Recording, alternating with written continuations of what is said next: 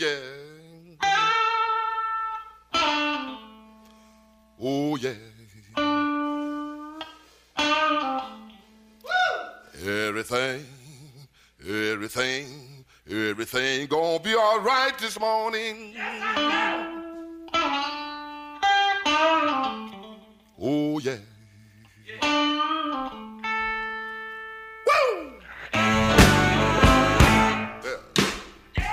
Fankologia. Subiektywny podcast o czarnej muzyce prowadzony przez dwóch białasów. Jan Laskowski. I Jakub Łukowski.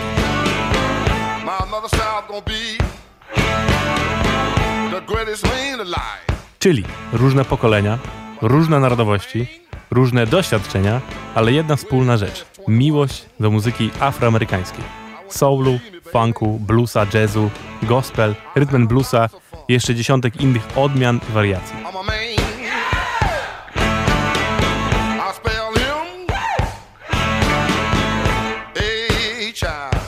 Witamy Was bardzo serdecznie w najnowszym odcinku Funkologii, pierwszym w roku 2024.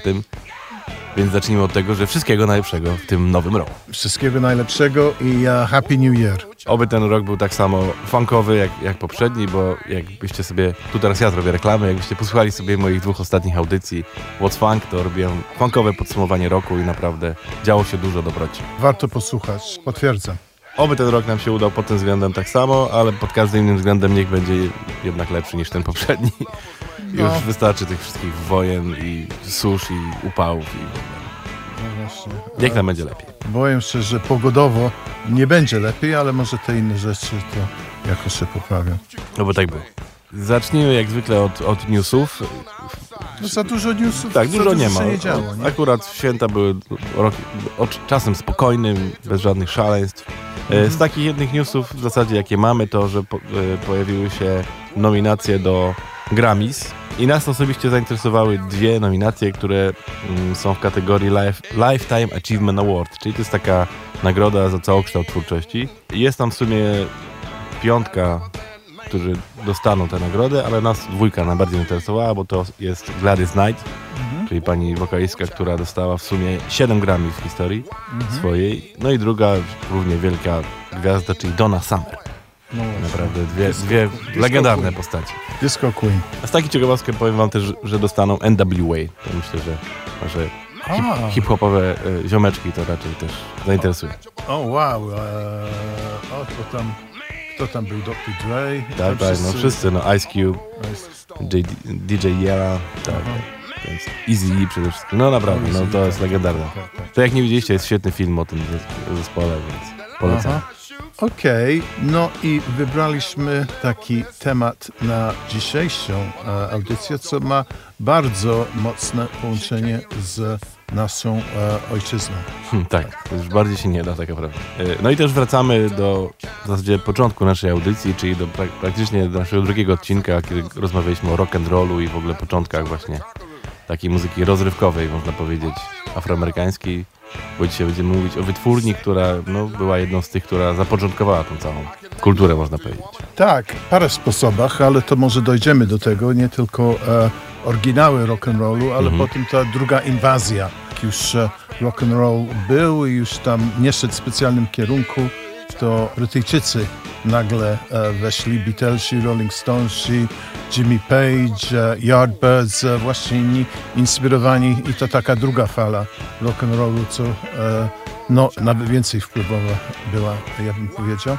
No to mówimy o wytwórni Chess Records z Chicago i połączenie z Polską. To chyba już dużo ludzi to wie, bo to nie jest jakiś tam sekret. Nawet jest taka strona culture, kultura czy culture.pl po angielsku, gdzie jakby e, podkreślają e, polskich artystów, e, różne osiągnięcia w angielskim języku. No to tam różni no, malarze, kompozytorzy, różni inni, żeby po prostu e, angielsko mówcy społeczeństwo wiedzieli trochę o co się dzieje kulturalnie w Polsce i tam się też znajdują bracia Krzyż w oryginalnej formie, Lejzor, potem Leonard i Fischel, Krzyż, e, e, potem Filip, e, no to Leonard i Phil i e, z tego Krzyż zrobili Chess no to mówimy o Chess Records, bo tak nazwali swoją wytwórnię. I e, emigracja, ty mówiłeś, że oni w, do Stanach e, za Tak. swoim ojcem, jak mieli ile? W latach 20. Urodzili się, no przynajmniej Lenart urodził się w roku 17 i w 28 wyjechali do Stanów Zjednoczonych, no bo już wtedy powoli zaczynało się nieciekawie dziać w Polsce i w ogóle w całej Europie. No, oni byli wtedy dużo emigracji było, nie tylko ludzie z pochodzenia e, czy z wiary żydowskiej, e, też e, e, różni Polacy. E, rzeczywiście tam było, e, wtedy była wojna polsko-sowiecka, zdaje się. To było jakoś wymienione w różnych e, biografiach. Pochodzili właśnie z miasteczka Motal, co teraz jest Bia- Białoruś, ale ja to liczę jako Polska, bo ja, moja mama też pochodziła przed wojną z Słonima, co teraz jest Białoruś, ale wtedy Polska i ona była Polką. No to e, dwóch polskich, żydowskich chłopaków znalazło się w... E, pierw ich ta- tata pojechał i tak jakby zrobił korzenie, e, zaczął biznes i potem e, powołał swoją rodzinę. E, I oni jako dwóch dwa młodzi chłopacy się znaleźli w Chicago i tam, z czego co słuchałem do wywiada właśnie z e, Phil e, Chess i tam e, już było dość dużo z ich rejonów. No to tam już od początku nieźle zaczęło się im powodzić, bo już pewien tebe, takie network biznesowy już było.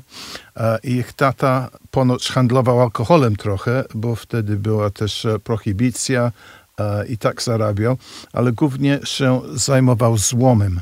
Chciał wciągnąć swoich synów e, właśnie do rodzinnego biznesu, tylko to ich niespecjalnie interesowało. Jest taka opowieść, że tam e, bardzo wcześnie, bo mieszkali w Southside Chicago, I w Southside Chicago to też e, było e, mieszanie i było nie, niedaleko dzielnicy afroamerykańskich. I się Leonard kiedyś e, wszedł do kościoła, gdzie Afroamerykanie śpiewali, e, co go bardzo mu się podobało. I jakoś e, zaczęli poczuć tą afroamerykańską kulturę, byli blisko. I będę skrócić to trochę, że muzyka ich interesowała i weszli, e, może coś połączone właśnie z takim e, nie do końca dokumentowane, e, ale połączenie z takim niekoniecznie legalnym e, alkoholem, to e, zaczęli inwestować i kupili klub.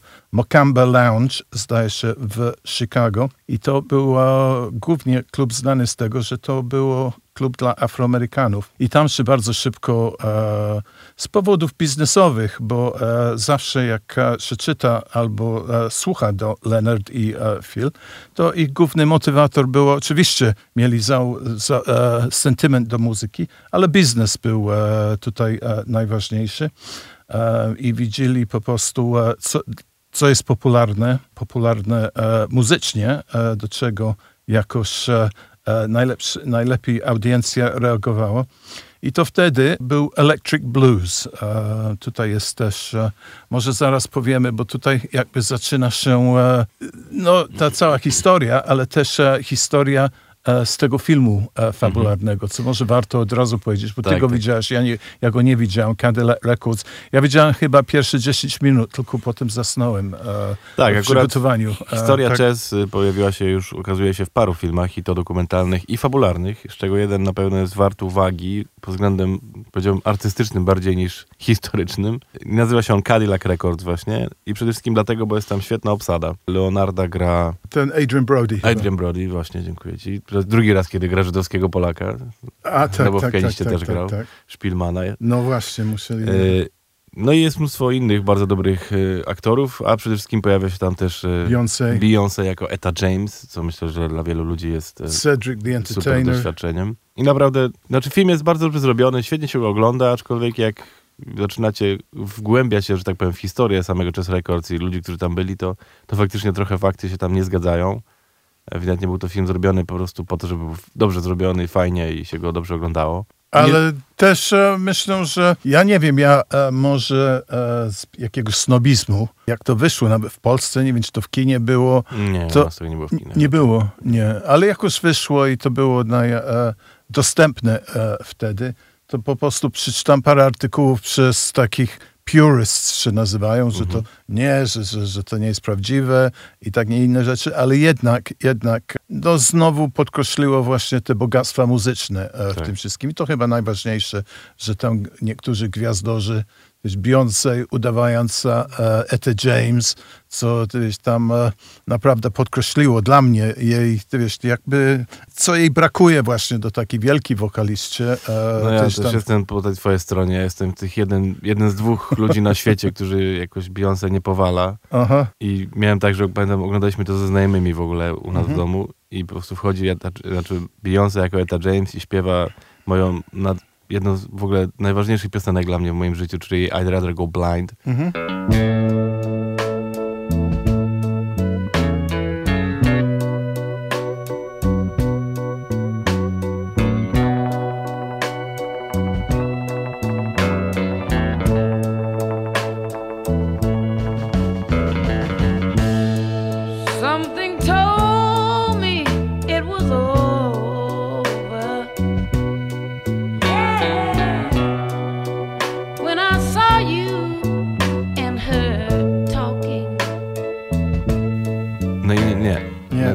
Zupełnie to na mnie nie działa tam to jest inny styl, no to nie można z, z, tak negować Beyoncé, ty wiesz, tam Oczywiście, za, że tak. To jest za 50 lat będą, nie wiem, inne pokolenie będą udawali Beyoncé i, i takie same, bo ona ma, ty wiesz, jakby swój styl. Tutaj spróbowała aktowanie, czy, czy, czy granie. Tak samo ja poczułem, jak, chociaż ja bardzo lubię Diana Ross i The Supremes, ale jak ona udawała Billie Holiday, to też po prostu Mhm. No dla tak, mnie to było... e, to, to było, ty wiesz, tam, e, no nie, że No nie tak, do to- słuchania, tylko tak... To, to, myślę, że no, niestety nie da się przeskoczyć niebycia po prostu jednak tą postacią, o której mówimy. No, to jest tak samo jak te wszystkie filmy o Arecie Franklin, no, których świetne wokalistki tam grają, każda po kolei, no ale żadna z nich Tak. nie jest Aretą Franklin. I, Bo to jest no, i tego się to nie przeskoczy po prostu. Bo to jest ten soul, to jest to właśnie to, co nie da się czasami po prostu e, powtórzyć ani złapać. To nie zmienia faktu. Jak macie okazję, to e, obejrzyjcie sobie, Cadillac Cadillac. Records.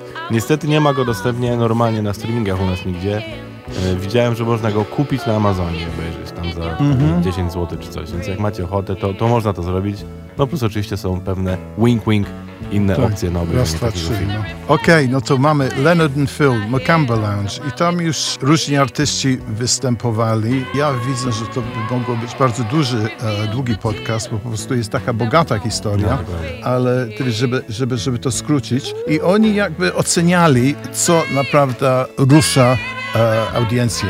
I wtedy Chicago właśnie było takie, zawsze było tak zwane jako Hard Blues Town. Chicago to jedna z e, największych no, centrów e, migracji, e, o której już mówiliśmy. Po prostu ludzie, którzy z południowych Stanów do przemysłów północnych Stanów e, migrowali. Ekskluzywnie Afroamerykanie do, do, do, do, do e, z południowych, bo e, tam z życia agrarnego raczej. Country blues też, e, tam gdzie blues powstał. I też w tej migracji jeden e, McKinley Mitchell, zdaje się, tak zwany Muddy Waters, który już był e, trochę znany jako e, artysta bluesowy, jako country blues, właśnie co gra na gitarze, po prostu solo i też jakby w polach i w tam juke jointach różnych i, i, i ja tylko też e, szukał lepszego życia, bo nie zarabiał specjalnie z tej muzyki. On też pojechał do Chicago i też on się zahaczył i ta droga jakoś co prowadziła tych e, wiele, wiele geniuszów e, do właśnie do e, Michigan Avenue, gdzie Chess Records było. To takie pierwsze, najważniejsze koneksje. Byli ci dwaj bracia. Oni już zainwestowali w bo oni już tak e, cały czas myśleli o biznesie. Mieli klub, ktoś inny miał tą wytwórnię, Aristocrat, Arystokracja, Aristocrat Records i tam w tym Aristocrat Records oni wsadzili trochę pieniędzy. Ci inni ich partnerzy nie za bardzo dawali rady, oni raczej wiesz, tam e, widzieli, próbowali łapać jakichś białych artystów, co w ogóle nie szło. No to bardzo szybko Leonard i Phil przyjęli Aristocrat Records, już tam znaleźli Muddy Waters i Muddy Waters właśnie taki e, akustyczny e, bluesman, który już e, zaczął tam grać. Zapoznał się z Leonardem i tam taka legenda, że ty wiesz, tam e, pierwszy raz jakiś sprzęt e, elektryczny, Muddy miał e, ze sobą swój e, taki e, band, Little Walter, to wszystko w tej e, Cadillac Records jest, szczególnie Little Walter, który by, grał na harmonice i był też taki charakter, trochę taki Prawdziwego pierwszy, rockmana pierwszego. pierwszy taki rockman, co tam... Chodził się, bił na ulicach bił i na ulicach. pijany. tak. I to wszystko e, jakby nowe brzmienie. E, blues nagle zostało się elektryczne, co, co, co, co... E, No tutaj jakby odsyłamy was do naszego drugiego podcastu właśnie, gdzie rozmawialiśmy o początkach rock'n'rolla, bo to, no to jest historia po prostu elektryfikacji, dlaczego to się tak wydarzyło, no bo tak jak mówi Jan, zaczęło się od tego, że przyjechali chłopaki grający akustyczny blues po prostu z południa, no i zaczęli grać w tych klubach i się okazało, że w tych klubach no nie, tam ludzie nie siedzieli, nie słuchali muzyki, tylko po prostu imprezowali, pili, krzyczeli, często się jeszcze ra- lali po ryjach. E, No i ten, żeby ten, ta muzyka była słyszalna, no to oni musieli jakoś to coś Tak. z tym zrobić, no więc Tak, tak, tak, tak. zaczęły pojawiać się pierwsze wzmacniacze, żeby po prostu było głośniej na zwyczajnym świecie. Mhm. Ale to Modiemu akurat bardzo pasowało, bo to wiesz, tam zmienił styl Mhm. e, i, i, i e, ta, ten e, może zagramy taki pierwszy e, hit e, Modiego, Can't Be Satisfied.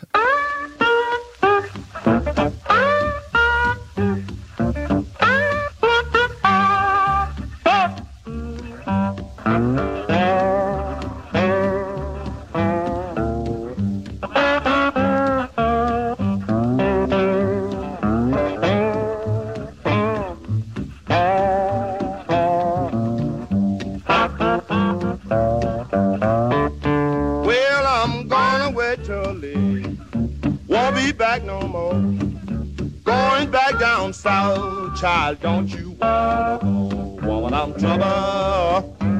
I be all.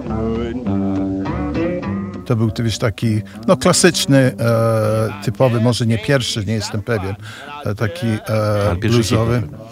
Tak, i co ogromny wpływ miał na popularną muzykę, bo e, wtedy, to jakby pierwsza połowa 50. lat, jak Chess powstało w e, 50., to dominowało właśnie te brzmienie electric blues, e, nie tylko Muddy Waters, e, z Memphis, e, gdzie było połączenie z Sun Records, to był e, tam Sam Phillips, tam zaczął Elvis, to oni też e, mieli połączenie z Chess Records, bo tutaj też trzeba podkreślić biznes.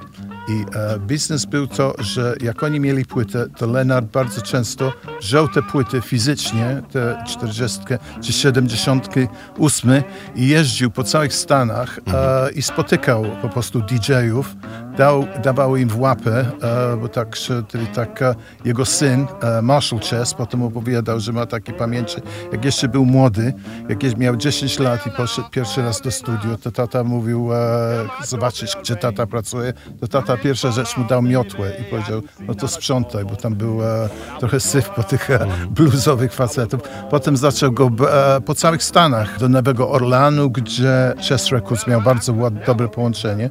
I tam robili po prostu cały czas e, interesy, e, gdzie jest tylko, e, nie tylko w Chicago szukali tą muzykę, właśnie z Memphis i w Memphis, Nowy Orlan, e, właśnie Howling Wolf, drugi taki bym powiedział na liście tych hardcore, takich electric blues guys, to był z Memphis, ale tutaj też e, te połączenie z Sun Records, ja tutaj anegdotalnie, ja bym mógł e, bardzo długo o tym gadać, ale dwa takie płyty, co wyszli, co niekoniecznie do czynienia z Muddy Waters i z e, Howling Wolves Electric Blues, co wyszło wtedy, co też bardzo, bardzo wpływowe były. Jeden był płytę, co oni dostali właśnie od Sam Phillipsa, który jeszcze nie miał swojej wytwórni w takiej perfekcyjnej formie, no to on po prostu znajdywał te brzmienia, e, jakoś te nagrywał i potem szukał innych dystrybutorów i wydawców. I to akurat wyszło na Chess Records i ludzie mówią, że to jest pierwsza płyta rock and roll e, w takim stylu. To nazywa się e, Rocket 88 i to jest by, e, przez e, Jackie Branston i The Delta Cats, ale w zasadzie to jest Ike Turner, ten e, trochę niefortunny, czy, czy, czy, czy tam geniusz e, w, według niektórych, ale ten, co po prostu e, był zły do tiny i e, wylądował w czupie i trochę jest zapomniany, ale pierwsza płyta Rocky 88, warto to myślę zagrać.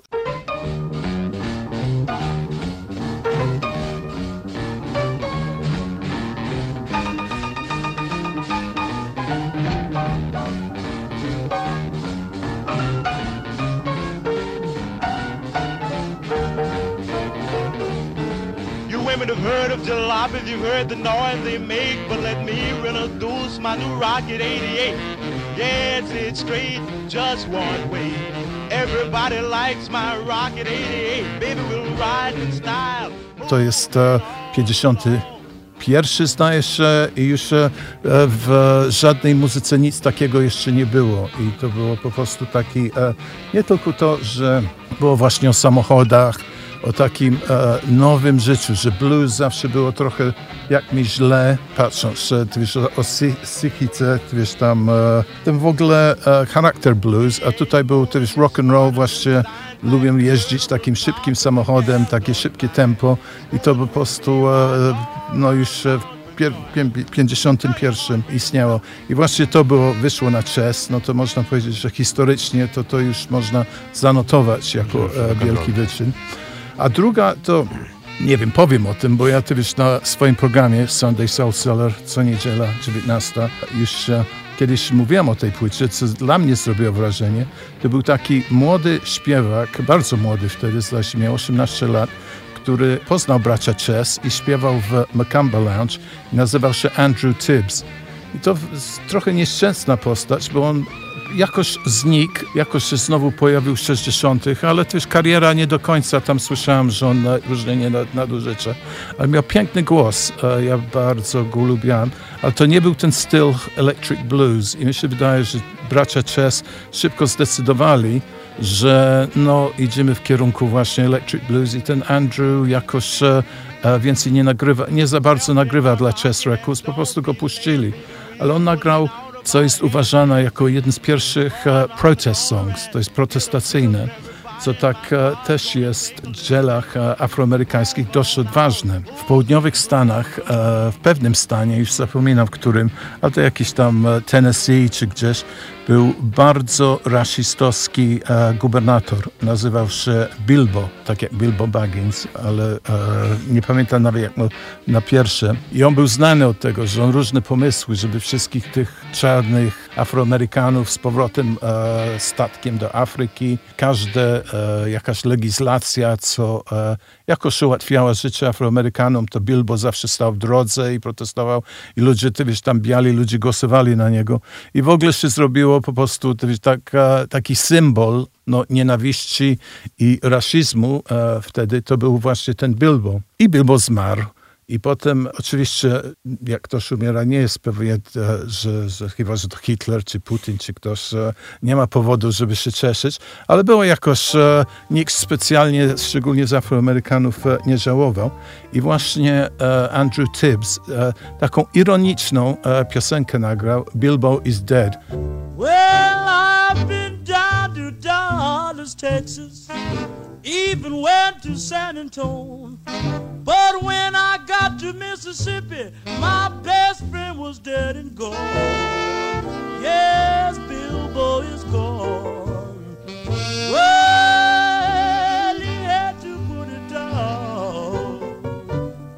I on tak używa, że o biedny Bilbo zmarł, ale to po prostu e, ton był no, ironiczny i bardzo ciekawa płyta, bo to nic takiego i było kontrowersyjne i było głośne.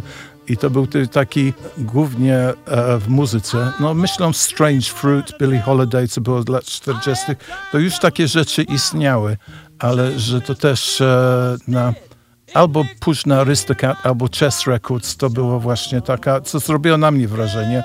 Uh, Bilbo is dead, Andrew Tibbs, ale Andrew specjalnie nie figuruje dalej w historii Chess Records, jak mówiłem, się znowu pojawił uh, dla innej wytwórni w Chicago w latach uh, 60., ale nie miał takiej specjalnie znacznej kariery.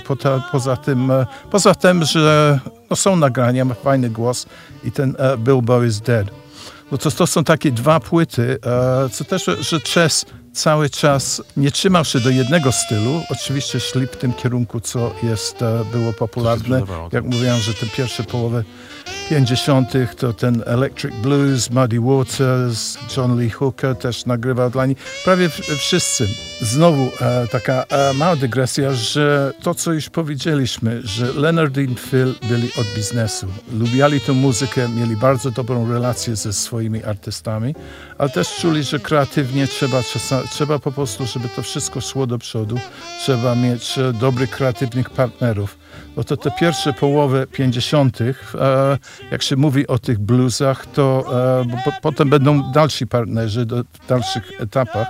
To był Willie Dixon e, i Willie Dixon to uznany jako, sam jako wielki bluesman, bo on też nagrywał, ale on był producentem i kompozytorem. Takie znane bluesowe piosenki e, Hoochie Coochie Man, Little Red Rooster, co Rolling Stonesi zrobili, nawet e, piosenkę e, Bo Diddley, który później przyjdzie, Can't Judge a Book by the Cover. On bardzo dużo pisał i on był zatrudniony prawie jako house producer w Chess Records i też miał taką większą rolę, bo trudno było bracia Chess panować nad tymi bluesmanami. Oni tam lubili sobie wypić, czasami mówili, że tam e, jeden jakiś gitarzysta miał pięć kobiet, no to ka- każdym e, wieczorem gdzieś indziej spał i Willie Dixon wiedział, gdzie każdy bluesman będzie. No to zanim zaczęli rozbiegać, to Willie Dixon musiał jeździć samochodem, pozbierać, wiedział, gdzie będą, wiedział, co trzeba stanie, I, tak. I potem do studia, chłopacy, ty wiesz, tam napisałem piosenkę, nagrywajcie. I tutaj nie można po prostu, ty wiesz, nie docenić Willie Dixona, ale on jest doceniony, on jest w wszystkich tych Hall of Fame'ach, Mhm. on też e, e, sam nagrywał, sam dużo wywiadów dawał, no to, to nie jest wcale zapomniana e, postać. No to, to był taki partner, który pracował e, blisko z Leonard i e, Phil. Taki pierwszy etap, pierwsze połowy 50. Potem nagle coś się e, zmieniło, coś było w nowego w powietrzu. Już rozmawialiśmy, Elvis Presley. No tak, y, to ciekawe, albo jeszcze nie wspomnieliśmy o tym, jest też film dokumentalny, którym myślę, że warto, żebyście sobie obejrzeli. Wrzucimy wam linka w, w opisie tego odcinka. Y, Jest to dokument no, klasycznie zrobiony przez BBC, godzinka, opowiadający właśnie To był historię. jeden z serii, to e, zdaje się były, wiesz, tam cztery czy pięć filmów dokumentalnych, jednym po drugim. Mhm. I właśnie jeden, to jest Chess Records, też tak, tak. było tak... E, I tam właśnie jest opowiedziane, że takim momentem, który świadomości młodych, białych ludzi przede wszystkim wprowadził rock and roll, to, to był film, który, w którym wystąpił Billie Holiday ze swoją piosenką Rock Around the Clock.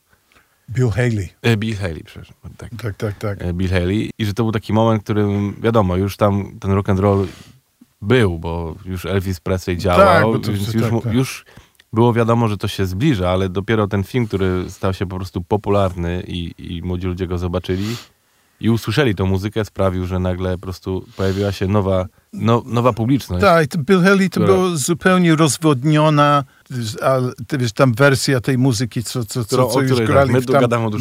Macumba Lounge. w- tak. I, I- w tysiące czy setki innych klubów. I No. poza faktem, że po prostu yy, rock and roll też już się w Chess Records zaczął pojawiać jako właśnie muzyka nowa, o której zaraz będziemy więcej gadać, ale przede wszystkim, i to jest dosyć istotne, biali ludzie zauważyli, że jest taka wytwórnia i stamtąd przychodzi taka muzyka, która już im się podoba, bo ją usłyszeli właśnie i chcą do niej tańczyć, więc nagle, bo jednak dotychczas y, Chess Records było głównie tylko dla, dla czarnych po prostu. To oni kupowali te płyty, oni słuchali tego bluesa i raczej nie udawało im się wybić poza, poza ten rynek.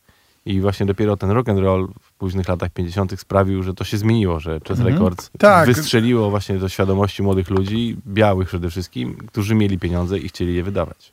no to była nowa fala. Właśnie może ci Muddy Waters i ci, no, ci Jump Blues guys, e, Mhm. Big Joe Turner, Winoni Harris, to już trochę starzy byli, bo to było dla, w tych klubach to głównie już e, pracujący nagle nas, było nowy rynek taki nastolatków e, Tak. się, Znaczy, się, w ogóle pierwszy raz, no to jest, Tak. e, myślę też, jeżeli nie wiecie, no to to jest moment, kiedy w ogóle powstała e, kultura młodzieżowa. Wcześniej Mhm. tego po prostu nie było. Nikt nie myślał o tym, żeby robić osobny produkt dla młodego człowieka, bo robiło się dla dzieci i dla dorosłych. I koniec dyskusji. A tu nagle pojawiła się zupełnie nowy, nowy rodzaj człowieka, można powiedzieć, jakim był e, nastolatek. I to nastolatek, który miał pieniądze i chciał je wydawać. E, I pierwszy raz zaczęto myśleć o tym, żeby konkretne produkty robić właśnie dla tej grupy wiekowej. I rock and roll był no, jednym z takich pierwszych rzeczy właśnie, który był skierowany całkowicie do, do tej grupy. I tak jak mówiłaś o tym filmie, to bardzo dużo tych filmów powstało. No i tam był e, Elvis, był Bill Haley, e, no już nie chcę mi się myśleć o tych, ale głównie białych. Ale zawsze potem tam było tak zrobione, że może była jakaś treść, e, jakaś głupia, ale głównie było po prostu, chodziło o że e, jakiś tam gwiazdor i, i, tam obe, i tam były takie interludy czy, czy przerwy muzyczne. I, e, i znalazło się miejsce też dla tych nowych, nowa fala e, czarnych artystów. Już rozmawialiśmy, zdaje się, w funkologii o Little Richard. E, on był jeden z tych e, nowej fali e, czarnych artystów, ale też tutaj dwa z Chess Records, co właśnie... No, zwłaszcza, jeden. Chuck Berry, wielki Chuck Berry, niedawno zmarł, trafił do Chess Records zupełnie przypadkowo. Zdaje się, że on gdzieś tam na trasie koncertowej się spotkał z Muddy Waters i on powiedział, no to idź tam do Chicago, porozmawiaj. On zdaje się pierw trafił do innej wytwórni, VJ Records, to też taka konkurencyjna, silna afroamerykańska e, wytwórnia. Osobną, ale może, może nie taką bogatą historię miała. I oni go, jakaś tam sekretarka go spotkała i on jej powiedział i coś tam może jej zagrał i ona, jej się nie spodobało i powiedział, nie, nikogo nie ma. No to on poszedł do Chess Records i tam zdaje się e, Phil był pierwszy, co e, usłyszał Chuck Berry. Jemu się bardzo podobała. Ida Ross była ta piosenka, ale to było za podobne do czegoś innego. Powiedział, no to Chuck trochę pozmienia i to był ten pierwszy klasyczny hit Maybelline. Maybelline, why can't you be true?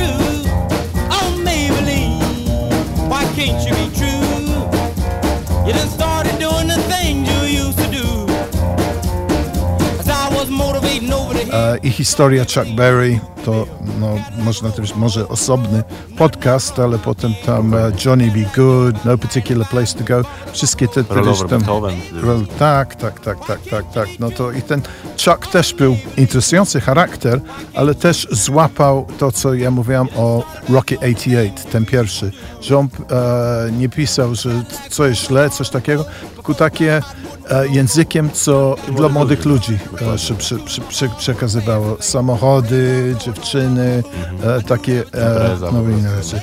I do tego trzeba też wymienić, co pod, ponoć, ponoć e, w tym filmie, co już przyznałem się, że nie obejrzałem, ale może dzisiaj e, nie zasnę przy tym e, Cadillac Records, że nie było Bo Diddley.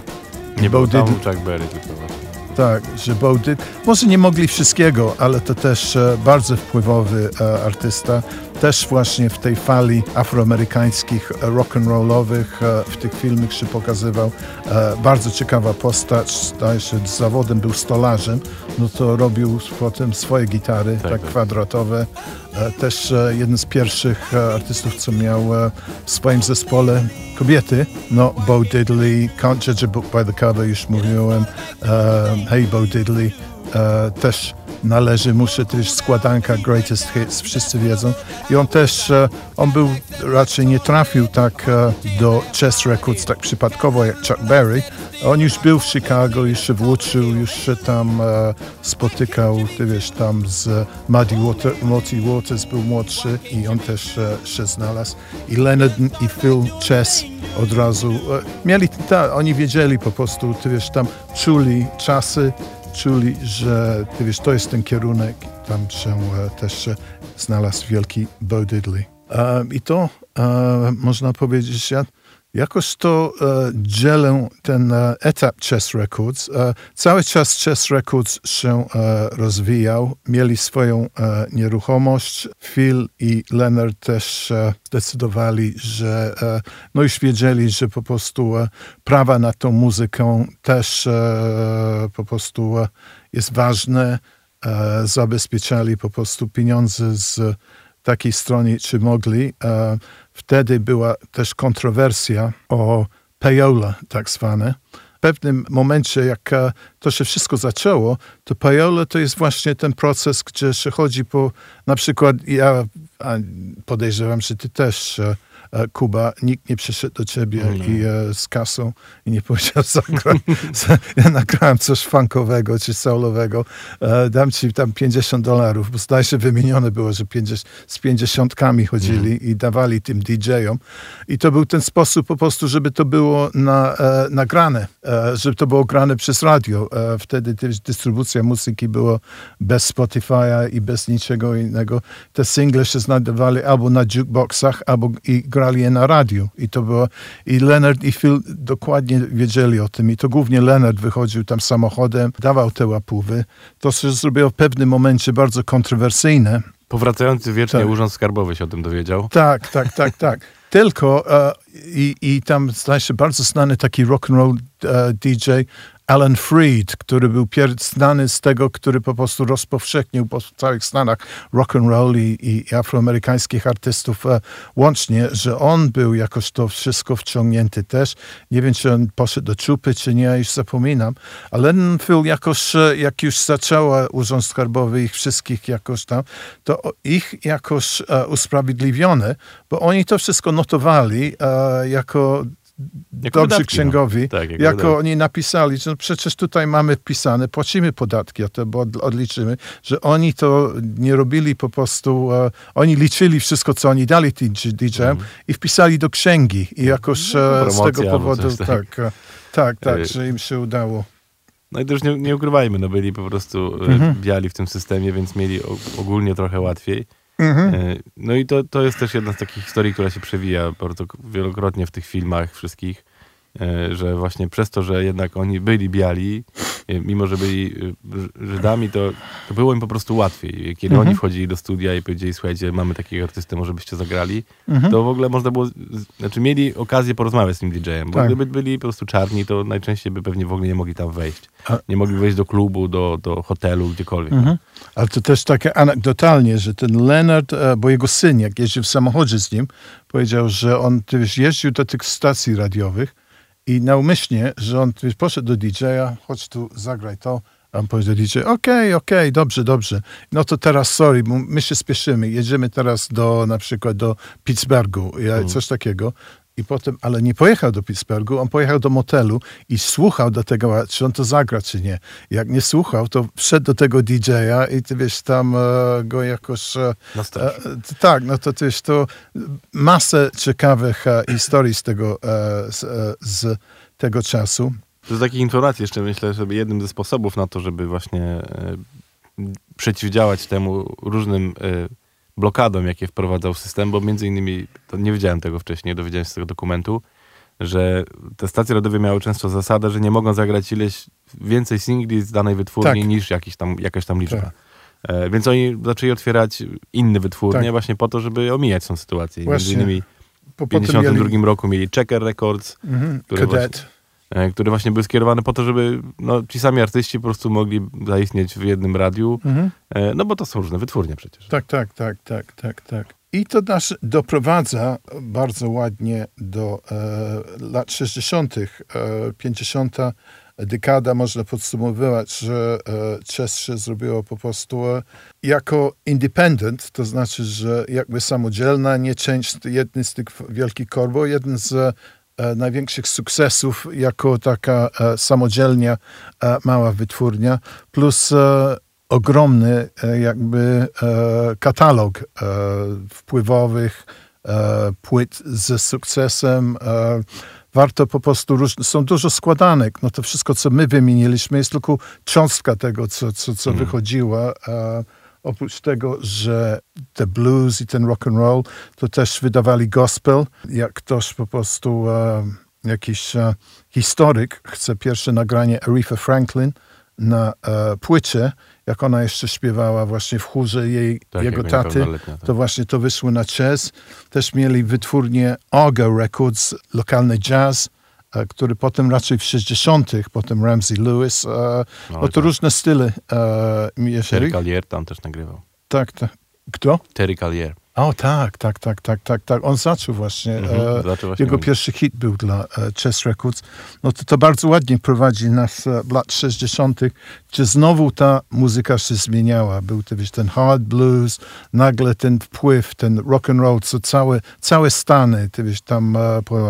I to już pokrywaliśmy chyba w innych funkologiach, że Afroamerykanie, co widzieli, no to zabrali nam ten rock and roll, e, nasz ten rhythm and blues, zmienili to rock and roll, no to my, ty wiesz, tam pójdziemy w ten kierunek muzyki soul. Tak to się wydawało. I e, potem zaraz o tym porozmawiamy, o bardzo ładnie e, Chess Records też e, bycie w Chicago, e, bogata taka e, pula talentu weszło w tą epokę soul, ale też może za, nie zakończmy właśnie ten temat tych bluesów, bo em, jeszcze ci artyści byli, ale już byli mniej popularni. Wolf, Muddy Waters, e, Little Walter, e, to już e, ich moment w Stanach, już ta popularność szła, właśnie publiczność afroamerykańska właśnie szła w kierunek e, muzyki soul, ale jednak co ich znowu łączę do, do mainstreamu, że właśnie ci e, Brytyjczycy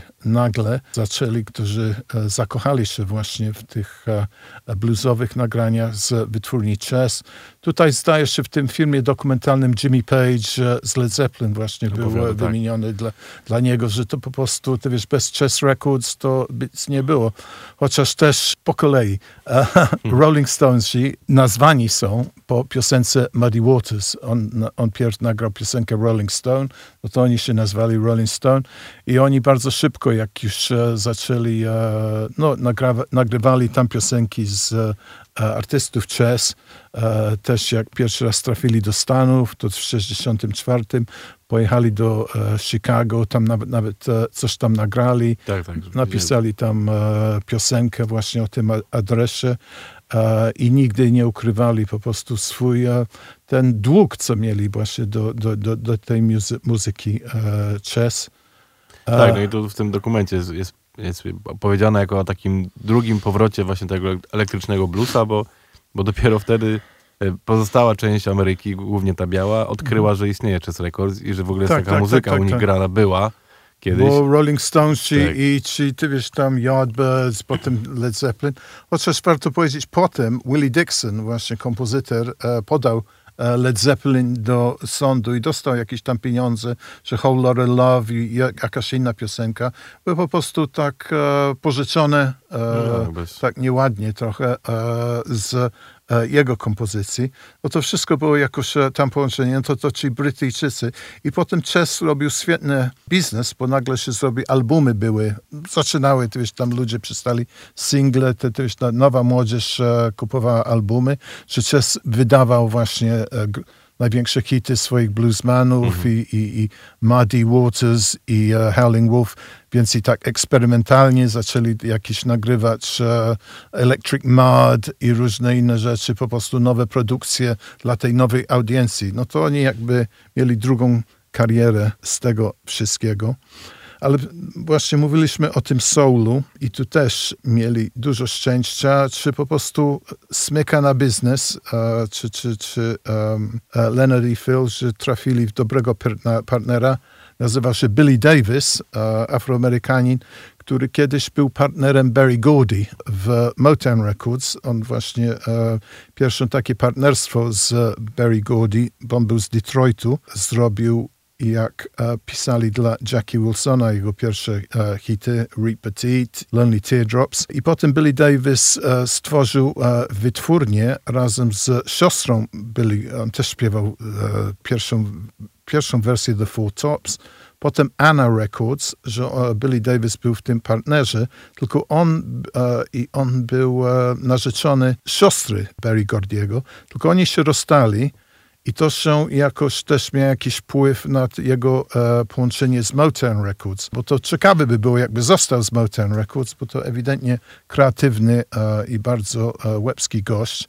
I potem e, jakoś przeniósł do Chicago i przejął pozycję właśnie dla Chess Records, że oni już szukali kogoś, który właśnie wprowadzi Chess Records w tą epokę muzyki soul w latach 60. I właśnie Billy Davis był ten facet. No i tutaj jest też lista, to co e, Kuba powiedział. E, Etta James, I'd Rather Go Blind. Wiele wielkich hitów. To jest E, wspaniałe, naprawdę. Fat to jest Boy. jedna z moich po prostu Tak. ukochanych artystek.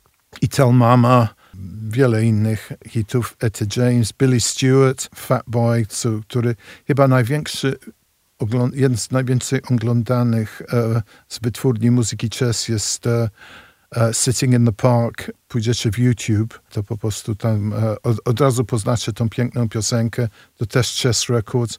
Jeden z moich e, ulubionych e, grup z muzyki soul, taki vocal harmony, śpiewający faceci, The, the Dells, to oni z Chess Records, Fontella, O, Fontella Bass. Fontella Bass, e, procesja, te, te, takie 45, pro, sukcesy fantastycznych kobiecych głosy i fanta- fantastycznych hi- hitów. Fontella Bass, Laura Lee, Jackie Ross, Sugar Pie DeSanto, Coco Taylor, więc i taka bluesowa. I to znaczyło, że może już w większej konkurencji, bo już tak ten fala muzyki soul przyszła, to już tam Motown Records, Stax Records, to Chess był o wiele mniejszy gracz e, w tym wszystkim, ale jednak dawał sobie radę. Dzięki właśnie.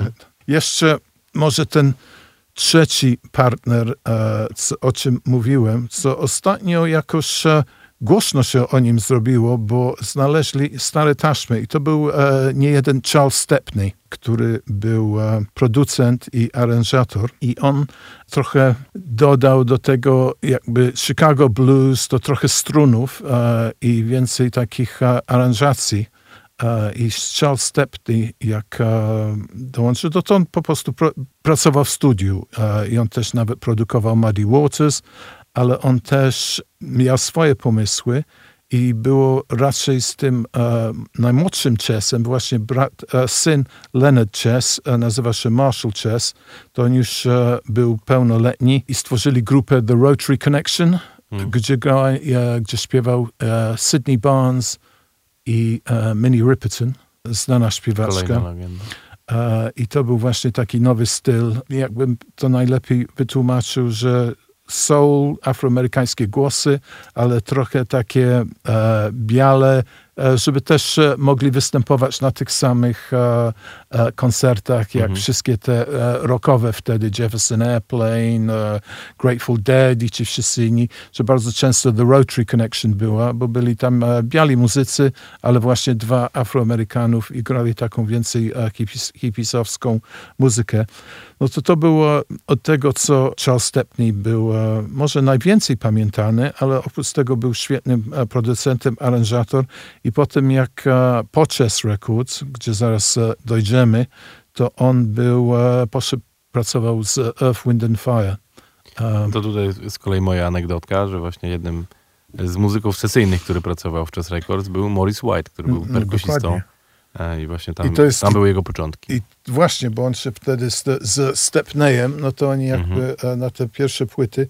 I oprócz tego Donny Hathaway e, też zaczął swoją jako, jak, jako muzyka, muzyk w studiach Chess Records. No to tak e, wymieniliśmy tych trzech ważnych muzycznych partnerów do e, bracia Chess, właśnie e, Willie Dixon, e, Billy Davis i potem Charles Stepney, Afroamerykanie, e, żeby może Billy Davis potem e, odszedł od Chess Records i poszedł w zupełnie innym kierunku, że pracował e, w agencji reklamowej, Ken Erickson zdaje się, i tam był muzycznym dyrektorem jeden z najsłynniejszych reklam, bo widzę, że Kuba ma puszkę Coca-Coli. On był, to był Coca-Cola, był jego klient.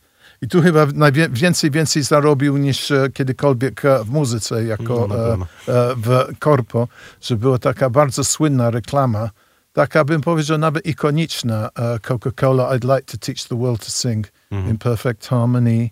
I to było jaka, taki chór ludzi. I on zmienił właśnie te reklamy Coca-Coli z takich jingli, że pij Coca-Colę, tylko właśnie piosenki i e, takie muzyczne happeningi, co wtedy po prostu, bo ja to pamiętam, e, jak, jak, jak, jak to było. I to właśnie był e, Billy Davis z Chess Records, który tam e, i miał długą e, i owocną właśnie karierę w, e, w biznesie i w reklamie po, e, muzyce, po, po muzyce. Tu z takich rzeczy, których jeszcze nie powiedzieliśmy, a myślę dosyć istotnych jest to, że w którymś momencie jednym ze sposobów na promocję swojej muzyki Leonard wymyślił, że kupią stację radiową. A, tak, tak, I tak. kupili tak, stację tak. radiową WVON, Mhm. która właśnie działała w Chicago i okolicach. No i przynajmniej tak jak w tym filmie dokumentalnym mówią, że no, stała się ona jakby no, najważniejszą stacją afroamerykańską. Mhm. I że wszystkie, no poza ich nowymi singlami oczywiście, no to graj też po prostu dużo świetnej muzyki. No i ta, ta stacja radiowa... znowu a place for doing business, tak jak oni no. mówili, że e, Kolejna po prostu sposób, żeby mieliśmy zarabiać. klub, mieliśmy wytwórnię, mamy prawę mówiąc, nad muzyką i kolejny kierunek, że, że, że tam- oni I też... wytwórnia nawet przetrwała, znaczy ra- radio przetrwało dłużej niż sama wytwórnia, bo po tym Mhm. jak e, Leonard zmarł, to Mhm. w którymś momencie to, to Phil, właśnie ten drugi brat, y, odszedł też i całkowicie zajął się już działalnością tylko w radiu. Tak, bo to było, że e, już Leonard po prostu, e, tak jak brat powiedział, że on jeszcze wypalił. On po prostu to jeżdżenie, picie z tymi bluesbanami, chodzę, Mhm. jeżdżenie po całym stanie, to był po prostu w jego krwi i nie potrafił. I już e, w pewnym momencie już nie wypalił i, i zmarł dość wcześnie, w 69 roku, co ta epoka soul już, e, no, już, już, już była, ty wiesz, tam owo, e, w pełnym kwicie. I już A- zaczął się funk też pojawiać. No i zaczął się funk już pojawiać. E, Tutaj jest taka an- anegdota i też jakby ludzie Mhm. o tym mówią, że właśnie, że Leonard był tak, tak zainwestowany całkowicie w tą swoją wytwórnię, że no, on zmarł dosłownie tam dwa, trzy, trzy dni po tym, jak sprzedał Chess Records. Tak, tak, tak, w bo, bo 60 bo podjęli było tak, że on w decyzję. 69 właśnie sprzedał Chess Records i zaraz potem dostał zawału i umarł. Tak. Zresztą w tym filmie Cadillac Records już jest to tak absurdalnie pokazane, jest tak, że on właśnie odjeżdża samochodem z, po tym, jak sprzedał i w tym samochodzie dostaje zawału. A, a właśnie Cadillac Records, bo to też e, taki kontrowersyjne, że jak oni no, zatrudniali i wciągali tych afroamerykanych bluesmanów, e, trudno zdyscyplinować, ale jeden sposób, co on tam różne, ty wiesz, bo tam e, czytam ten wywiad z e, Philem, że ty dostał nagle o trzeciej rano telefon od Howling Wolf na przykład e, i mówi, Wolf, co chcesz? Potrzebuję 500 dolarów. E, No to ty wiesz, no to a gdzie jesteś? No tutaj jestem, no to też w domu jestem. No to e, nie, nawet nie pytał się, no to dobrze, 500 dolarów i tam e, trzeba było mu zapłacić. No to Wolf mówi, ty wiesz, tam i to jest jakaś tam niebogotyczna e, czas rano, no to on idzie do Wolfa, ty wiesz, tam jakiś tam whisky mu leje, dobrze, no to mam 500 dolarów dla ciebie. No to on otwiera szufladę, co było pełno kasy e, już i on te 500 dolarów dołoży do tej kasy. Nie, nie wiedział, o co się rozchodzi w ogóle, ale że oni im płacili w Cadillacach i to chyba w tym filmie było, Tak. że oni, e, to był taki sposób ich wynagrodzenie i taki status, że oni mogli już jakiś bluesman, co już co zarobił, miał swój Cadillac i właśnie, Że że... pod studiem Chess Records stało po prostu 15 Cadillaców Cadillacu, zawsze. że e, oni płacili swoich e, artystów e, w Cadillacach. E, też jest taki kontrowersja, co, o może warto powiedzieć, że e, jak Rolling Stonesi pierwsi pojechali do Chess Records i potem to jakoś e, ta legenda się stworzyła i potem e, jakby historia muzyki, szczególnie e, w Wielkiej Brytanii się jakoś e, rozwinęła, no to trochę ty wiesz, się patrzy, no to też Rolling Stonesi, oczywiście i Beatlesi i prawie wszystkie te big grupy wtedy, właśnie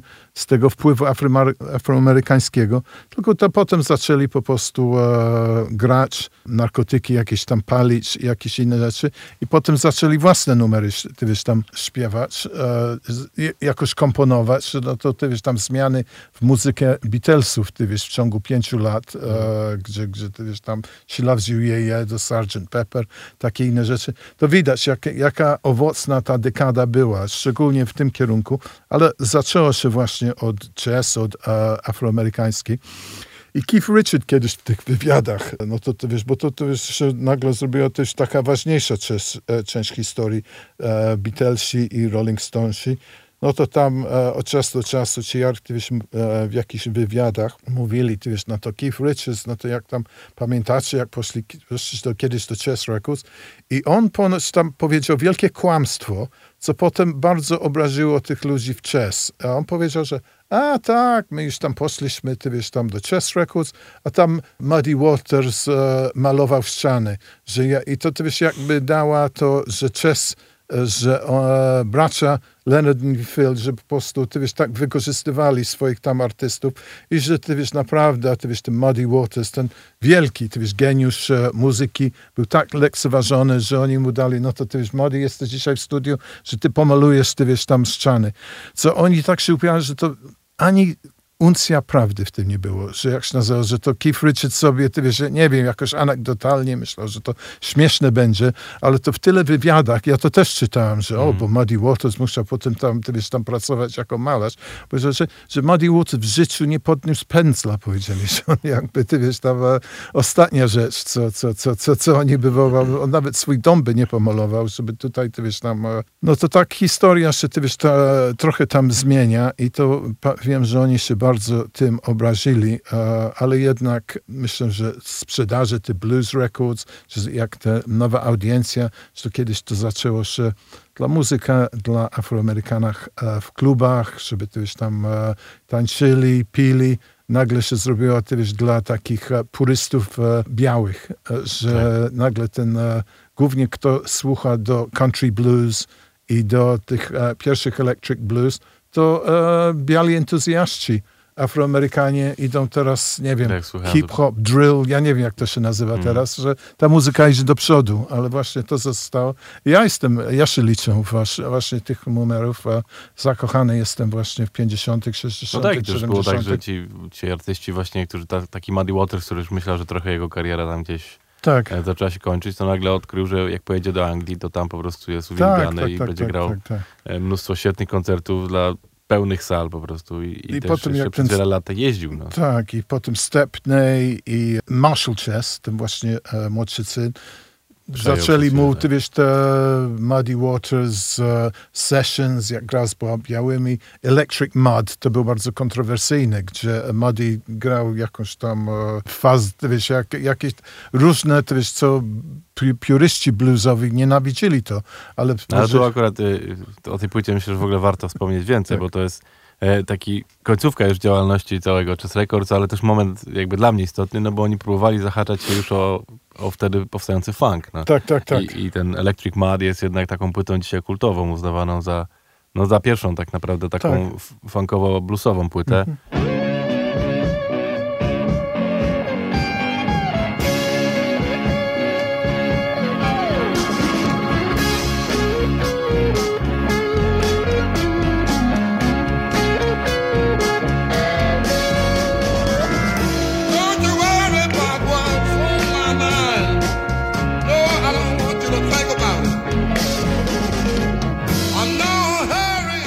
prostu było tak, że producenci właśnie stwierdzili, że jest nowe brzmienie i trzeba coś z tym zrobić, więc poprosili Mhm. Madiego, żeby on zagrał sobie swoje rzeczy. Tak, E, on po prostu gra bluesa, a oni do- dorobili mu do, do tego Tak. całą otoczkę właśnie jakby elektrycznego zespołu grającego po prostu. No funk tak naprawdę.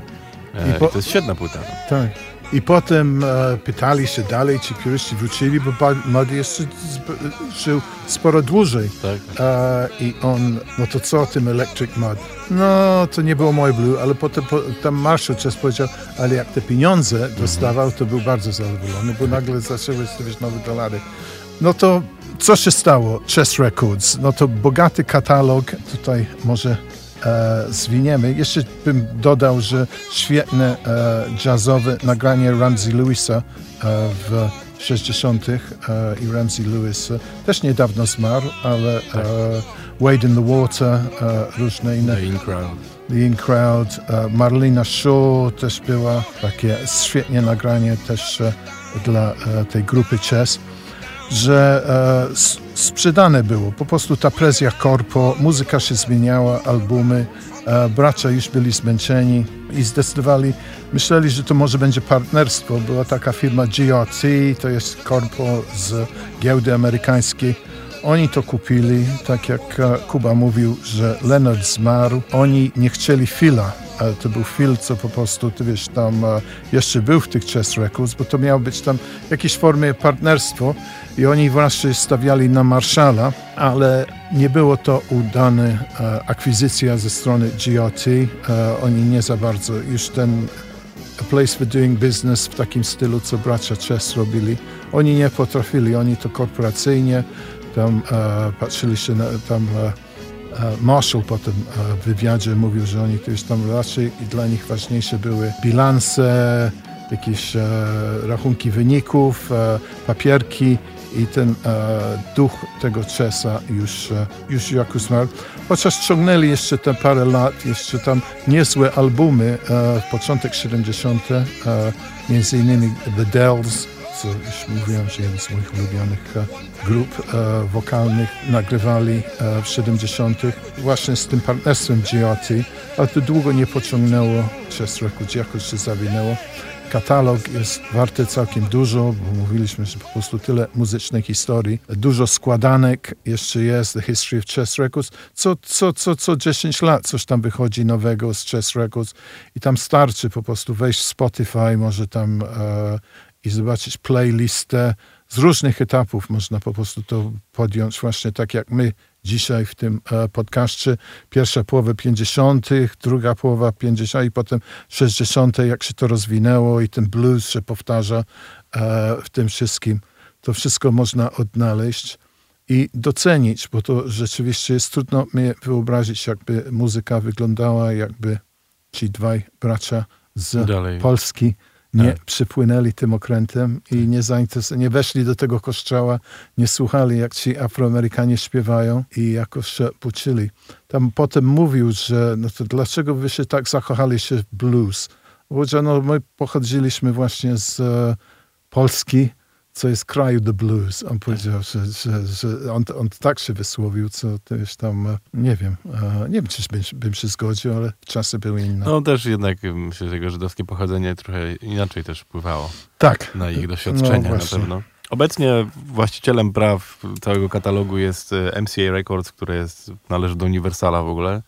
I tutaj jest taka Czy jest co, co, co w smutna muzyce, co historia. nie należy do Uniwersala? Nie jestem pewien jeszcze. Być może jeszcze do Sony coś. No. E, no i smutna historia jest taka, że w 2008 roku w jednym ze st- studiów, znaczy magazynów Tak. należących do Uniwersala był pożar, w Tak. którym duża część niestety tych oryginalnych taśm została stracona, między Mhm. innymi właśnie nagrania Chucka Berry'ego. Mhm. No, no jest to smutne, bo ale, to pewnie jest mnóstwo rzeczy było, przynajmniej których no, nie było nam dane usłyszeć. ale jedna rzecz, co e, właśnie ten Phil Chess, czy ten Marshall, byli najwięcej dumni, że wyobraźmy sobie, że e, w galaktyce e, milion tak. kilometrów stąd nagle jakaś rakieta wystrzelona, co ma takie przykłady ludzkiej cywilizacji, żeby po prostu też ci kosmici czy ufolutki nagle zobaczyli, że jest jakaś planeta daleka i jakie rzeczy oni porobili. Ja nie- pamiętam, jakie inne rzeczy tam są, ale No tam są jakieś, innymi- jest Beethoven, jakieś w sensie jest trochę muzyki klasycznej, jest jakieś coś tam i właśnie jest jedno jedyne nagranie rozrywkowe i to jest Chuck Berry. Chuck Berry, właśnie. Johnny B. Good i bracia Chess to wymieniają, e, czy, Tak, czy tak. tam wymieniawali jako, jako to jest ta wielka duma, e, Mhm. że, że, że coś takiego się e, stało. Także kto wie, no może kiedyś właśnie ufolutki usłyszą Chucka Berry'ego i, No właśnie, i i przylecą do nas tu i się pytać, gdzie i pierwsze muzyka. miejsce, gdzie pojadą, że gdzie, pokażcie, gdzie jest to Chicago. My chcemy więcej. Tak, gdzie jest Chess Records. No. Właśnie. Oby tak było, słuchajcie. No i tak wygląda właśnie historia e, Chess Records, założonej przez dwóch Polaków. Z takich jeszcze ciekawostek wam powiem, że jest drugi film fabularny, który powstał o tej wytwórni. Musimy I to powstał znaleźć. w tym samym roku w ogóle co Cadillac Records i ten film się nazywa Who Do You Love? E, jest on e, w reżyserii Jerego Zaka. Tylko, że tego filmu nie da się znaleźć w zasadzie, bo ten film przez to chyba pewnie dlatego, że wyszedł w tym samym momencie, co ten no jednak dużo bardziej znany, przede wszystkim z większą obsadą, to on oficjalnie nigdy nie wyszedł na, na żadnym innym nośniku niż wtedy, kiedy pojawił się w kinach. On był na jakichś festiwalach, tam jak szukałem, to znalazłem, że był na Toronto Festival, czy gdzieś tam był grany, no ale nigdy nie, nie powstała potem wersja ani na DVD, ani na żadnym jakimś streamingu, więc szukałem tego nawet y, wink wink na torrentach i nie znalazłem. Jedyne co, i to jest ciekawe, znalazłem na YouTubie, ktoś wrzucił to w trzech częściach, tylko w takiej bardzo, bardzo kiepskiej jakości. Jak sobie wpiszecie No ja właśnie to- Who Do You Love Chess Records, to wam powinno to wyskoczyć. E, No tylko to już naprawdę dla maniaków, bo jakość jest taka, że to jakby kalkulatorem było nagrywane. Nie, ale ja jestem zaciekawiony, ja to może... No ale właśnie co, co ciekawe, podobno ten film jest dużo lepiej pokazuje jakby historię. E, Mhm. Jest jakby dużo bardziej prawdziwy względem no, tego, co, Tak, co bo tam się to naprawdę też o tym Cadillacu od razu, też, ale to wiadomo było, że jak coś ktoś nakręci, tak samo jak widziałem, byłem na tym filmie Ferrari e, A, przez nie weekend. no. Dla, dla mnie to działo, bo nie jestem entuzjastą, e, ale lubię się patrzeć, jak ładny samochód wyglądają i to są piękne samochody.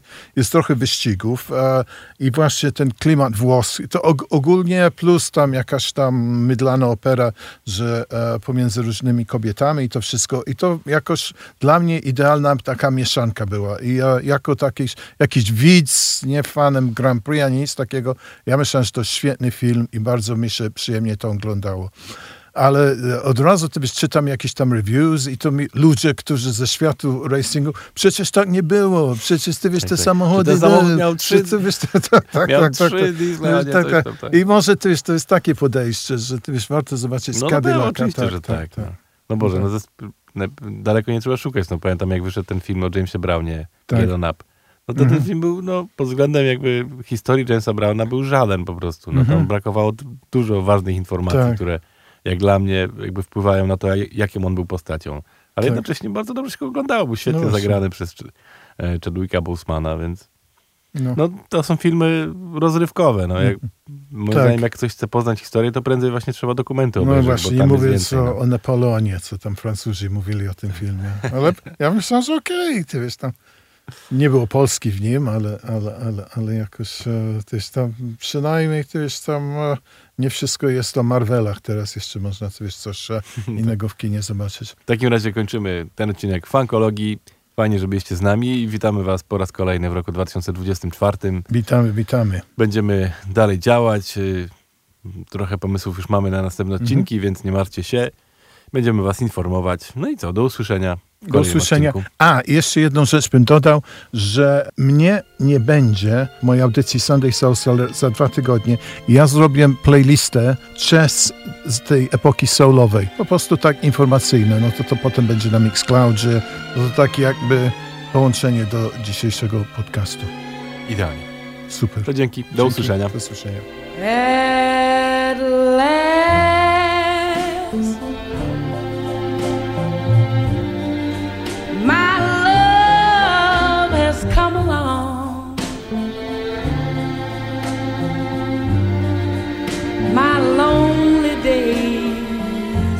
Are over. And life